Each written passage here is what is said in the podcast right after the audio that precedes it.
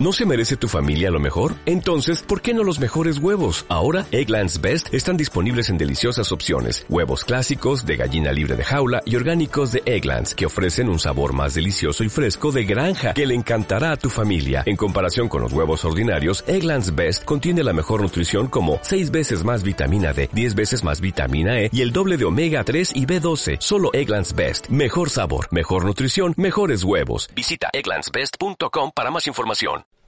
Hola, muy buenas, casi mil millones de euros al día. Esta es la cifra de dinero que viaja de la Unión Europea a Rusia a cambio de gas y petróleo. Y todo esto en pleno contexto de guerra en Ucrania y, en principio, en un contexto de las peores sanciones económicas contra Rusia, que claramente tienen menos efecto si le llegan mil millones de euros al día. Hoy, en Simple Política, ¿cuánto dinero mueve el gas y el petróleo ruso? Comenzamos.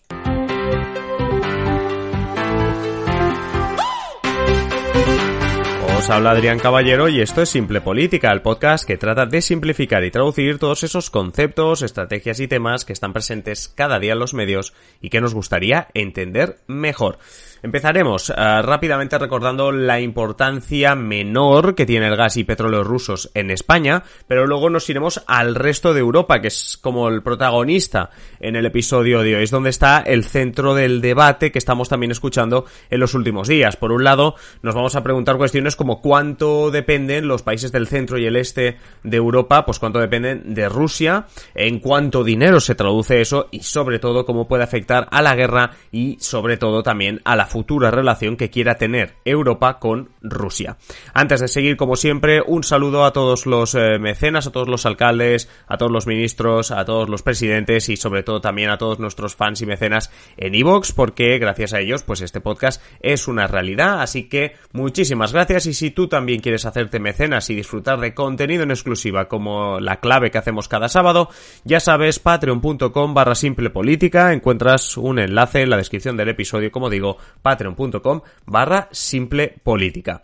Hablemos ahora sí del tema que, que nos ocupa, lo hacemos rápidamente de algo que ya tenemos claro por las veces que lo hemos comentado. España es uno de los países de la Unión Europea que menos dependencia tiene del gas y del petróleo rusos. Y eso que, según el Eurostat, somos uno de los países que más gas en general importa, porque básicamente no tenemos. Pero ya sabéis que lo traemos de Argelia, no de Rusia.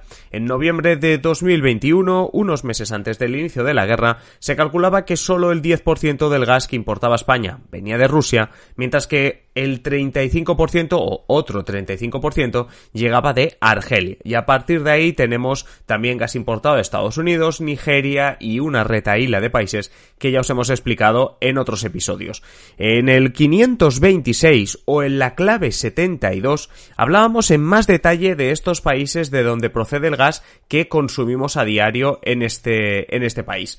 Pero para lo que es central en este episodio, que sepamos que solo un 10% del gas viene de Rusia. Y es que de eso también queremos hablar, de la carrera del resto de países en las últimas semanas para rebajar su dependencia del gas y del petróleo ruso. ¿Por qué? Porque desde que a finales de febrero se iniciase la invasión de Ucrania, se han puesto en marcha decenas de sanciones, muchas de ellas tratando de atacar la economía rusa. Recordemos la expulsión de Rusia del sistema bancario SWIFT solo como uno de los muchos ejemplos.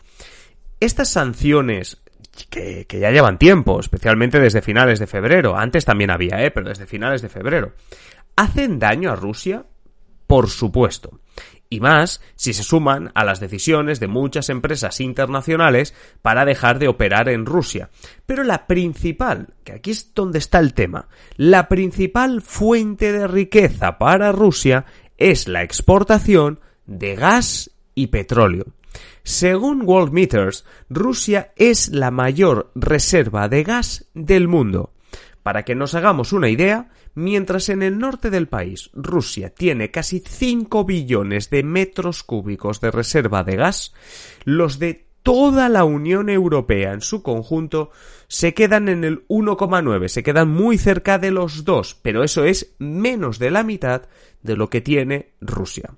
La exportación de gas de Rusia supone el 19% del total mundial, es decir, de cada 5 metros cúbicos, por decirlo así, que se exportan de gas en el mundo, uno lo hace Rusia. En el caso del petróleo, Rusia exporta el 12,3% del total de exportaciones, también un papel importante de Rusia. Para Rusia, esto por supuesto, es muy importante para su economía, ya que gas y petróleo suponen casi la mitad de exportaciones al mundo, aportando 292.000 millones de euros a las arcas rusas, suponiendo pues el 40% de los ingresos del país. Ahora vamos a meter otro dato importante. Europa es el principal importador de gas ruso más de un tercio del total del gas que importa la Unión procede de Rusia. Y por su parte, Rusia vende el 85% de sus reservas precisamente a la Unión Europea. Con esto ya deberíamos estar entendiendo un poquito la importancia que tienen el gas y el petróleo ruso si te quieres poner en serio para sancionar y atacar la economía rusa.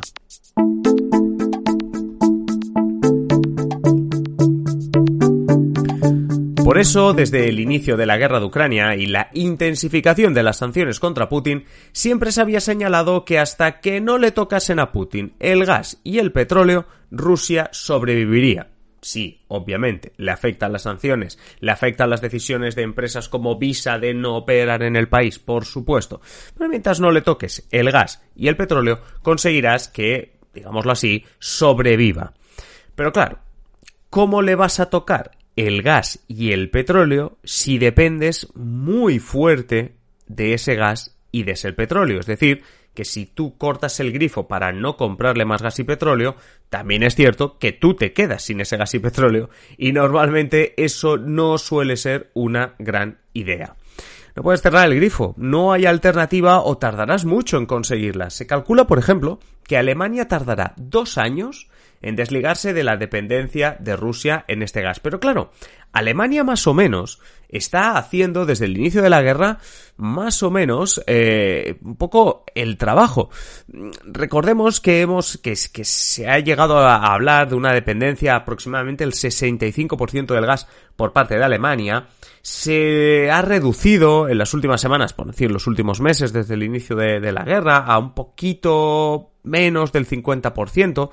Pero claro, es que estamos hablando de que sí, que la principal potencia, Alemania, depende de un 50%, pero es que hay otros números que son todavía más demoledores. Eh, y no solo hablo de países que estén dentro de la Unión Europea. Macedonia, Bosnia, Moldavia, son tres países que no están dentro de la Unión Europea, dependen al 100% del gas que les llega de Rusia.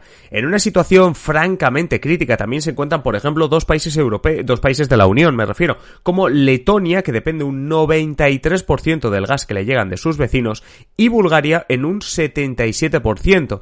A partir de aquí encontraríamos países los cuales también sufrirían en caso de un cierre del grifo, por decirlo así. Alemania, como hemos comentado, Italia con un 46%, Polonia 40%, Francia un 24% y a partir de aquí nos encontraríamos ya básicamente en números alrededor en una cifra parecida a los de España, que como os decía, España depende en poco más de un 10% del gas ruso.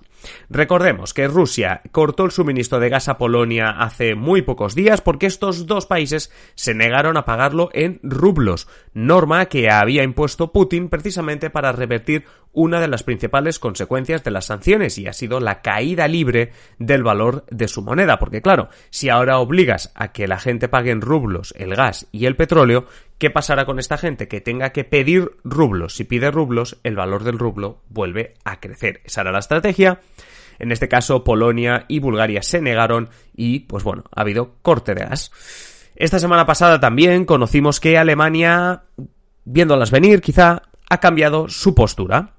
Eh, de, ser muy reticente, muy equidistante, ¿no? Cuando, cuando se hablaba de esta posibilidad de, de, cerrar el grifo al gas y el petróleo. Bueno, pues esta semana pasada supimos que está dispuesta a un embargo del petróleo ruso, es decir, a dejar de comprar petróleo, a que toda la Unión Europea deje de comprar petróleo a Rusia. Es, como decía Emilio Ordiz en Twitter, un paso intermedio, porque tarde o temprano caerá también el embargo al gas, lo que realmente acabará dañando a Rusia. Eso sí, como con casi todo lo importante, la Unión Europea necesita unanimidad para este embargo, para hacer daño de verdad. Y Alemania y Austria, que estaban reticentes, ya han entrado en el club a favor del embargo, pero Hungría no. Y Hungría en este club ni está ni se le espera con todo este escenario, lo que se pide casi desde la Comisión Europea, lo que se pide desde Bruselas a básicamente todos los países, es que revisen sus reservas de gas. Porque sí, los países pueden almacenar gas por si acaso.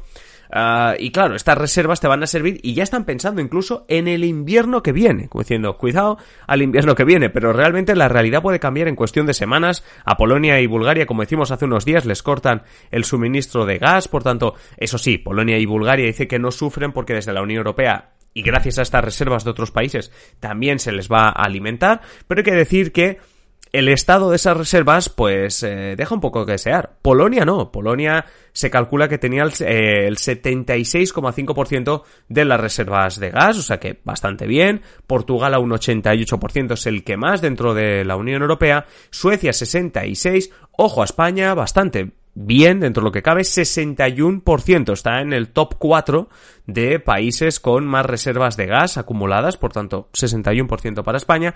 A partir de ahí hay cifras cifras preocupantes. Por ejemplo, decíamos que Letonia depende en un 93% del gas ruso. Bueno, pues solo tiene el 35% de las reservas llenas de gas. Alemania el 33%, es decir, Claro, cuando no dependes mucho del gas ruso dices, bueno, te lo puedes medio permitir, pero es que Bulgaria, por ejemplo, a la que le cortan el suministro hace pocos días, tiene en sus reservas el 17,5%. Os daría el dato del resto de países, pero bueno, esto yo creo que señala un poquito cómo está la situación y también cómo está el juego, porque a partir de ahora hay que ver varias claves a tener en cuenta y a observar a corto plazo y con esto os dejo en este episodio.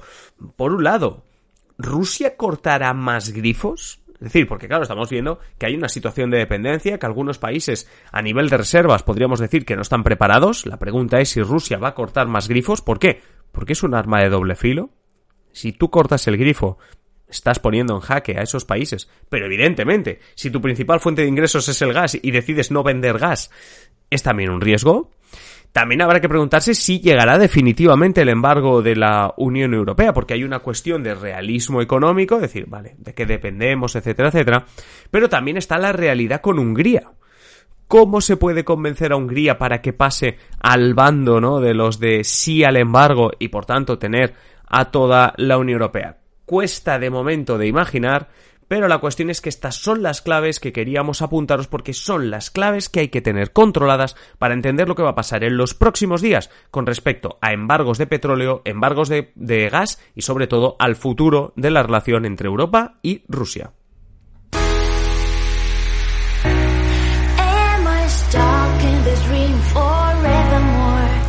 Con todo esto nos vamos, nos vamos pues pidiendo como siempre que nos dejéis vuestros comentarios acerca de este tema, qué creéis que va a pasar con el embargo de gas y petróleo, llegarán a atreverse, llegarán a convencer a Hungría de que se meta en este embargo de gas y petróleo.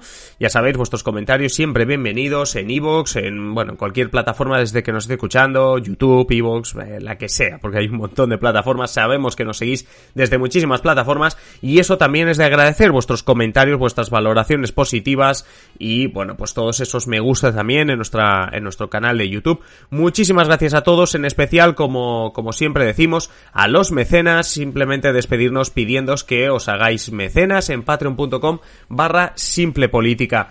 Nada más, ya sabéis, nos escuchamos en el próximo episodio, nos escuchamos mañana, así que nada, un saludo y que acabéis de pasar feliz día.